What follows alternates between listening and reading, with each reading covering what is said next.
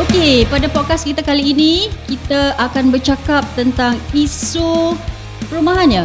Yes, hartanah. Hartanah, property. Property penting tu. Itu aset yang terpenting untuk masyarakat Melayu. Okey.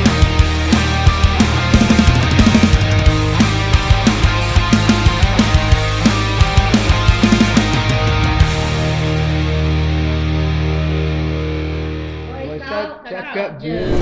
Okey, pada podcast kita kali ini kita akan bercakap tentang isu perumahan ya. Yes, hartanah. Hartanah, property. Property penting tu. Itu aset yang terpenting untuk masyarakat Melayu. Okey, this is Voice Out Cakap Je. Saya Zarida Zahrudin. Dan saya Aida Omar. Okey, kita hari ini bersama dengan seorang uh, hartanah ya? Eh, Seorang ejen hartanah. Ah, seorang hartanah pula. Ejen Ah, hartanah. seorang ejen hartanah. Okey, mungkin kita perkenalkan beliau. Uh, nama nama Encik Hartanah. Haikal. Encik Hai- Haikal. Ah, nama dia pun Yo. H lah. Oh, sorry. Oh. Nama, nama penuh? Oh tak. Ha. Okay, Haikal, Haikal Syafruddin lah daripada Haikal Syaf- Hero Homes. Aida, kenapa anda mengundang Encik Haikal eh pada sesi kali ini? Okay, jadi saya mengundang uh, Haikal pasal saya dah lama tengok video dorang. Okay, hmm. dorang they create a lot of uh, quality videos Quality on, videos. Uh, the Singapore property market lah. Okay. And since they uh, dalam dorang kadang-kadang berbual in English and mix in Malay, so I Hmm. thought okay lah bring them in. Okey That's the main. dan okey mungkin pendengar di luar sana anda tidak dapat melihat uh, wajah beliau tapi beliau adalah seorang yang muda, muda, muda sekali. Pastinya lebih muda daripada saya. Uh, dalam berapa 20-an? Baru terlepas 20-an. Lepas sebelah. Oh okey Oh, masih Actually, dah- muda dah masih muda. Ah, 32 lah. Tapi Okey. rasa macam masih Boleh boleh. Uh, bila tu maksudnya saya tengok awak pun macam boleh tolak 5 tahun lah eh. Boleh, Ah, boleh. boleh tolak Plus, public minus. holiday semua. Uh, saya rasa dalam 20-an. Uh, sudah berumah tangga? Sudah baru. Okey. Sudah ada anak? Belum. Oh okey okey. So saya boleh berhenti di situ. Okey. Okey. Baik, jadi uh, apa yang unik tentang Haikal ni? Sebab, okey, bukan apa ya para pendengar Kita bukan sini bukan nak cakap pasal tanah Saya rasa tu semua awak boleh carilah ejen-ejen di luar sana Dah banyak sangat kan Tapi apa yang unik uh, kita menjemput Haikal pada hari ini ialah Masa beliau mula-mula uh, berkecimpung dalam bidang hartanah kan Hmm. apa yang mereka lakukan ialah untuk okey Haikal saya harap awak tak beritahu saya eh awak masuk dalam bidang hartanah sebab nak dapat banyak duit sebab nak dapat banyak, banyak komisen Hmm. Ah. adakah itu matlamat utama anda Tak, saya punya ni betul ni daripada hati eh Ya. Betul, sebab betul, kalau daripada hati. itu matlamat utama anda sekarang juga awak keluar pintu Pasal uh, duit yang saya nak dapat daripada uh, sebagai ejen rumah ni Hmm. tak banyak dulu. Saya nak buat sikit saja. Pasal nak belajar. okey Ah, tapi bila dah nampak duitnya alhamdulillah belajar pun dah Letak tepi. kena kena tepi lah kan. jadi tak sambung lah tak sambung. tapi waktu tu Ah. awak belajar dalam bidang apa Uh, waktu dulu buat media. oh media kalau dari ada- poli eh Poli juga. Okey. Hmm. Jadi maksudnya awak nak belajar untuk biaya uh, pelajaran di poli? Uh, bukan di uh, degree. Oh nak upgrade lah daripada poli Betul. untuk sambung ke degree Ah, di ambil degree uh, PR lah, public relations. di Singapura atau luar negeri waktu Hmm, tu. Uh, luar negeri. Tapi luar negeri tu tapi dia belajar kat Singapura lah. Oh, Ah, okey. pasal grade nak masuk degree Singapura tu Tak tak lah cukup. tak cukup sangat. Ah, Okey. sikit dia je. Ah, Jadi ni lepas. lepas NS terus masuk uh, property lah kan? Betul. Dulu jadi property agent kan? Betul. Hmm. Ah, jadi Okay. berapa tahun? How many years of experience? Dah Sampai ke hari ini 2009 sampai sekarang dah Ui, dah 11 tahun? 11 2009 lama. Oh, itu maknanya awak kalau masuk lagi muda eh. 20 tahun Awal 20 tahun. Eh, belum Sebelum- cukup umur. belum cukup umur.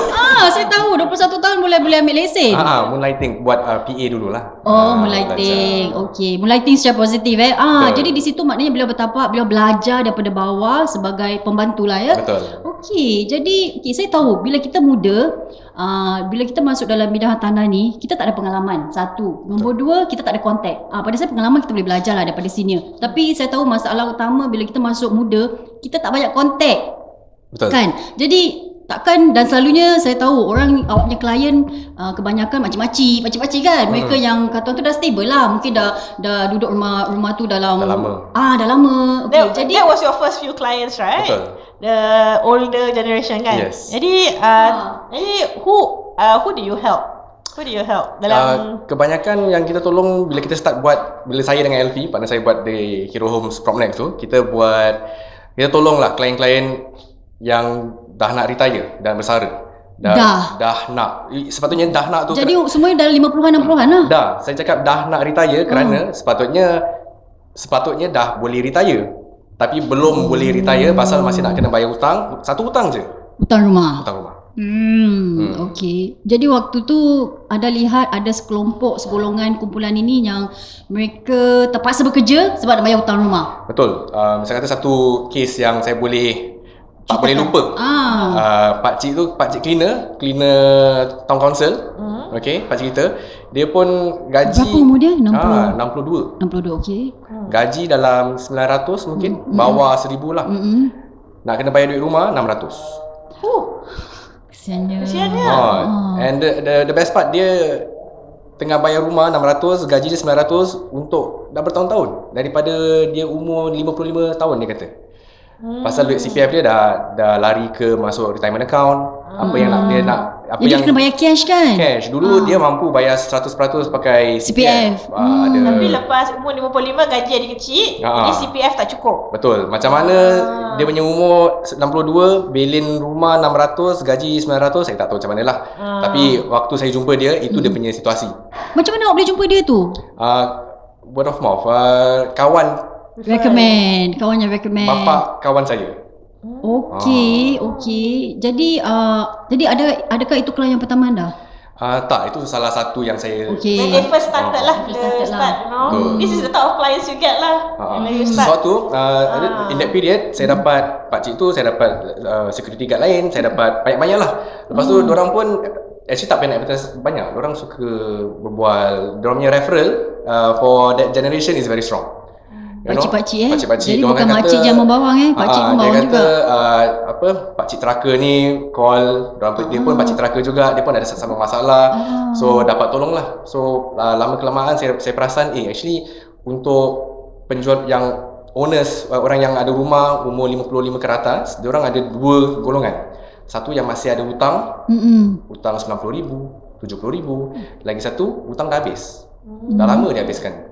Hmm. Ya. Yeah. So so uh, kenapa why ada kenapa ada dua very clear cut um, situ, apa Two different groups. two different groups is Ah. is purely because macam mana orang upgrade when they were younger 10 years ago 15 years ago 20 years ago Ah. pasal dulu harga rumah asyik naik naik naik naik Hmm. belilah rumah lagi besar dapat cash lebih and all that tapi dia tak ada tak ada, Perancangan. tak ada planning tak ada perancangan Mm-mm. untuk uh, how to habiskan your loan Hmm. at a proper age tak faham yang CPF ni akan affect Dia everyone punya retirement plan Yeah, eh. Ah, Especially maknanya- once you enter 55 Tak banyak orang uh, aware Even though it should be uh, Diajar di sekolah kan Ah. Sampai sekarang Tak ada orang ajar. Tak ada orang ajar. Tak lah.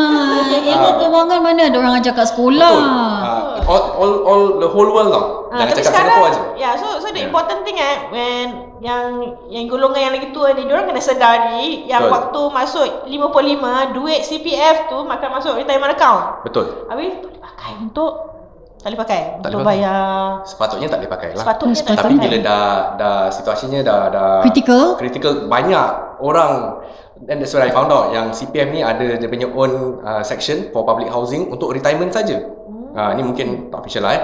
Ah, tapi tapi I got to know a few of the people who are doing just retirement cases. Diorang pun advise what to do and all that. Then I realise uh, the best thing that they can do is uh, nak kena jual rumah, downgrade, habis bayar. Because there's no other way out. Hmm. Pasal kalau umur dah 62 atau 58 ke, tak kisah umur berapa eh, as long as you over 55, kalau gaji you 1000, 1200, 1300 nak dapat loan macam mana?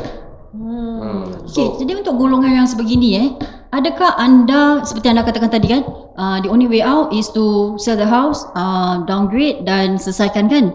Fully paid. betul. That's to my best knowledge lah. Hmm. Kalau ada cara lain, saya pun nak nak, nak belajar lah. Boleh boleh jual ah, kalau nak beli flexi, flexi. Boleh, that's the Ah. best. Tapi sekarang kalau umur Flexi 55, 58 semua kan, Ah. nak beli flexi flat maknanya just pakcik dengan makcik saja. Ah. Wait, kalau adakah dah- flexi flat tu studio?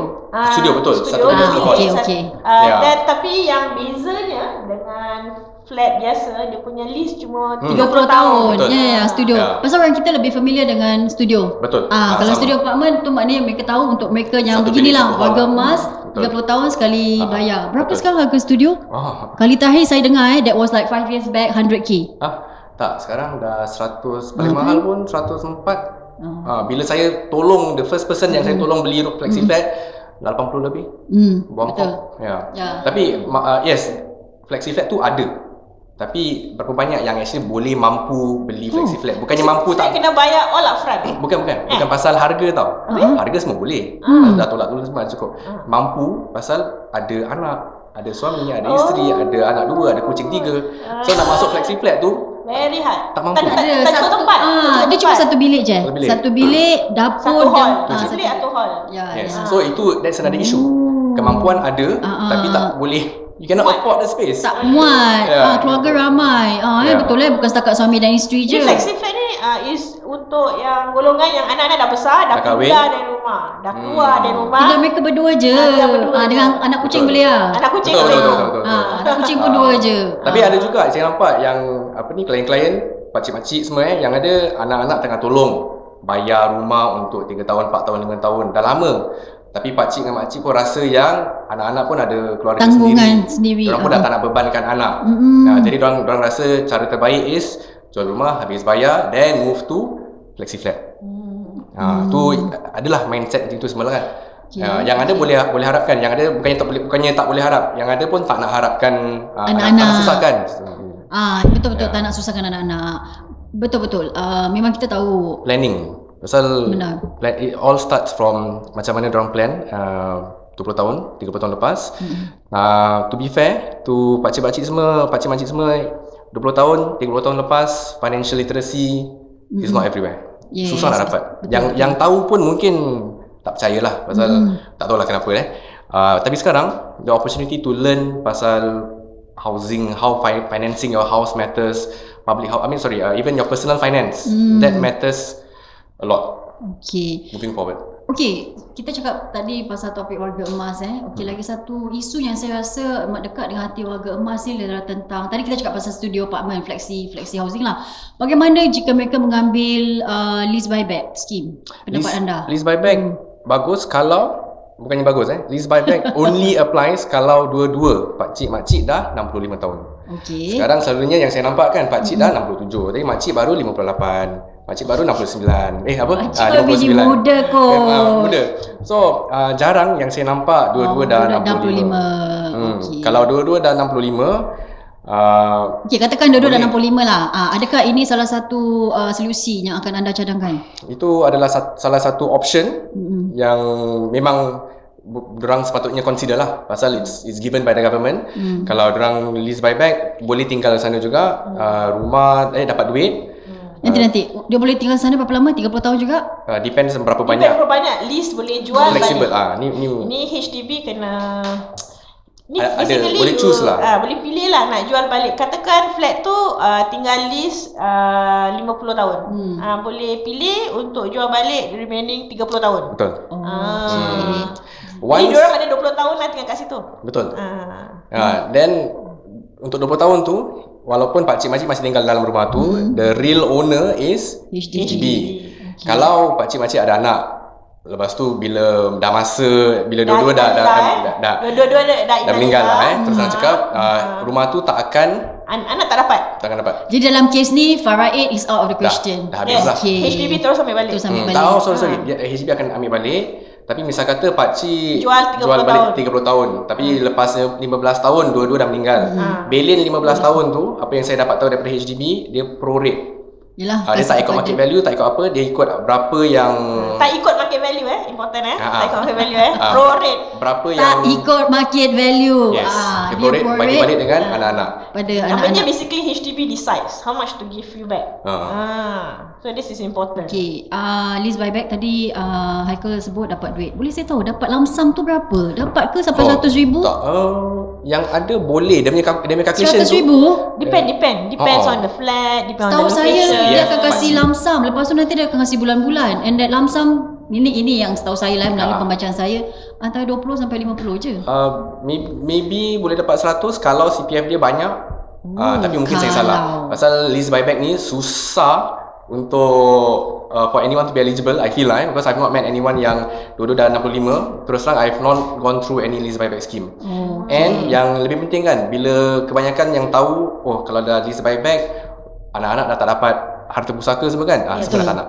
Okay, I think apa yang saya boleh rumuskan tentang lease buyback eh, pokoknya tak ada U-turn lah. Betul. Ah, betul tak ada U-turn betul. Betul. Ah, once Hmm. you dah buat list buyback, bye-bye. Betul. Ah, Bye-bye terus. bye-bye. You basically uh, buat perjanjian dengan HDB, HDB, antara awak You dengan tak- HDB. Antara uh, antara awak dengan HDB, awak tak uh, awak tak akan dapat tengahkan harta awak, harta HDB kepada anak-anak. Hmm, Betul. tapi bagus juga. Anak-anak tak boleh gaduh. Ah betul. Ah, jadi kita dah selesaikan satu ah, masalah masyarakat. Ah, Ah, bila mak bapak oh, tidak, meninggal eh, semua. ah, semua nak ini harta Ah. bapak aku, tapi waktu bapak Itulah. kau sakit kau tak kisah pun. lah. Ah. Ada aku kisah. Ah, sekarang pun kau Betul. kisah. Ah, Ah, itulah that's why- masalah that's Melayu why- kita kan. Yes. Bila pak duit, ha, saudara yang tak pernah ada pun semua timbul lah kan. Makcik dah berbual. Ah, okey.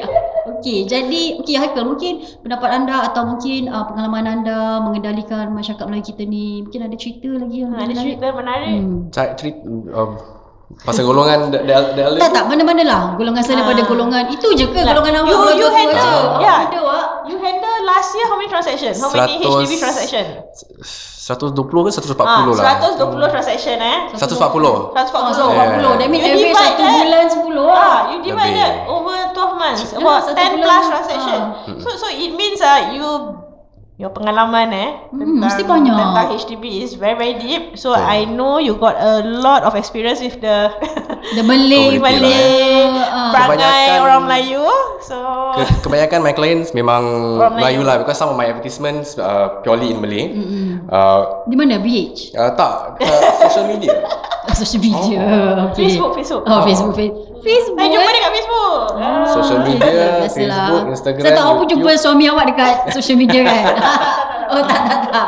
Online, online. Tak tu kita match pun. Oh, okay, okay. Sorry, sorry. Aku nanti. Ini dah side side story eh. Sorry, sorry. Ah, tu another episode. Ada episode betul. Okay, okay. Ah. Haikal, Haikal. Back to you, back to you. Ah, saya, saya rasa Yalah dah, dah banyak-banyak clients yang kita dah tolong uh, upgrade rumah semua kan ah, kebanyakan nak upgrade sekarang uh, war, I mean, my people my age my Ah, generation yalah, 30 lebih orang semua muda-muda. Mm-mm. nak yalah pasal dulu beli rumah BTO gaji Kecil. Kecil. Ah, baru start kerja. ha lepas tu berumah sekarang tangga. dah 5 tahun uh, Ah. 5 years later gaji dah double Ah, yang ada lah eh upgraders. Ah, Hmm. as combined income dah naik orang pun nak upgrade rumah pun dah tak nak upgrade HDB lagi Hmm. yang ada nak upgrade ke rumah kondo Hmm. Ya, yeah, so sekarang that's that's a very lagi-lagi dengan social media sekarang Mm-mm. banyak ejen-ejen on Facebook pun tengah kata dengan gaji 3000 4000 boleh beli kondo. Yang ada kata boleh jual rumah HDB boleh Ah, beli boleh dapat dua betul kondo. ah baru saya nak cakap Hmm. ah beli rumah satu HDB, HDB boleh dapat dua kondo okey I think I think just to, to touch on that note lah, eh, sell one HDB by two. Ah, Uh, dulu betul-betul senang. Hmm. Okay, kalau ga- gaji eh, suami isteri 8000 9000 dua-dua gaji in that range eh boleh beli dua rumah tak ada hal pasal dulu deposit 15% 20% saja Hmm, hmm, cash berapa berapa, berapa sajalah eh dan your CPF dah cukup kan sekarang deposit dah naik 25% oh. so walaupun This is a government cooling measure. yes sejak bila eh yang deposit 25% Ah, Last year, last year. Jun 5 2018. Jun 5 Then 2018 Eh, he remember the date very because well. I was affected so uh, so dulu, dulu boleh senang Uh, two husband and wife individually beli beli uh, satu kondo each jadi that house that family ada dua kondo tapi sekarang deposit dah naik Mm. walaupun gaji boleh boleh cover loan deposit tu tak cukup so i think that sales pitch that tactic dah kalau you still see around eh maybe uh, is is attracting greed lah greed Okey, jadi maknanya untuk zaman ini taktik tu dah tak boleh laku lagi. Tak. Okey, kita akan berhenti dulu di sini untuk bahagian pertama kita akan sambung lagi selepas ini tapi sebelum itu jutaan terima kasih kita kepada penaja tempat yang kita buat rakaman podcast ini iaitu Flopco Work Hub. Kami berada di nombor 11 Woodlands Close 0848 jika anda berminat untuk menggunakan hikmat pejabat, hikmat admin. Okey, jika anda mempunyai perniagaan, anda boleh saja kontak Puan Rosie 91738211 dan pastikan anda mendengar kami di Voice Out Cakap Je. Saya Zarina Zahuruddin. Dan Saya Aida Omar. Kami jumpa. Review lagi dari rakaman seterusnya.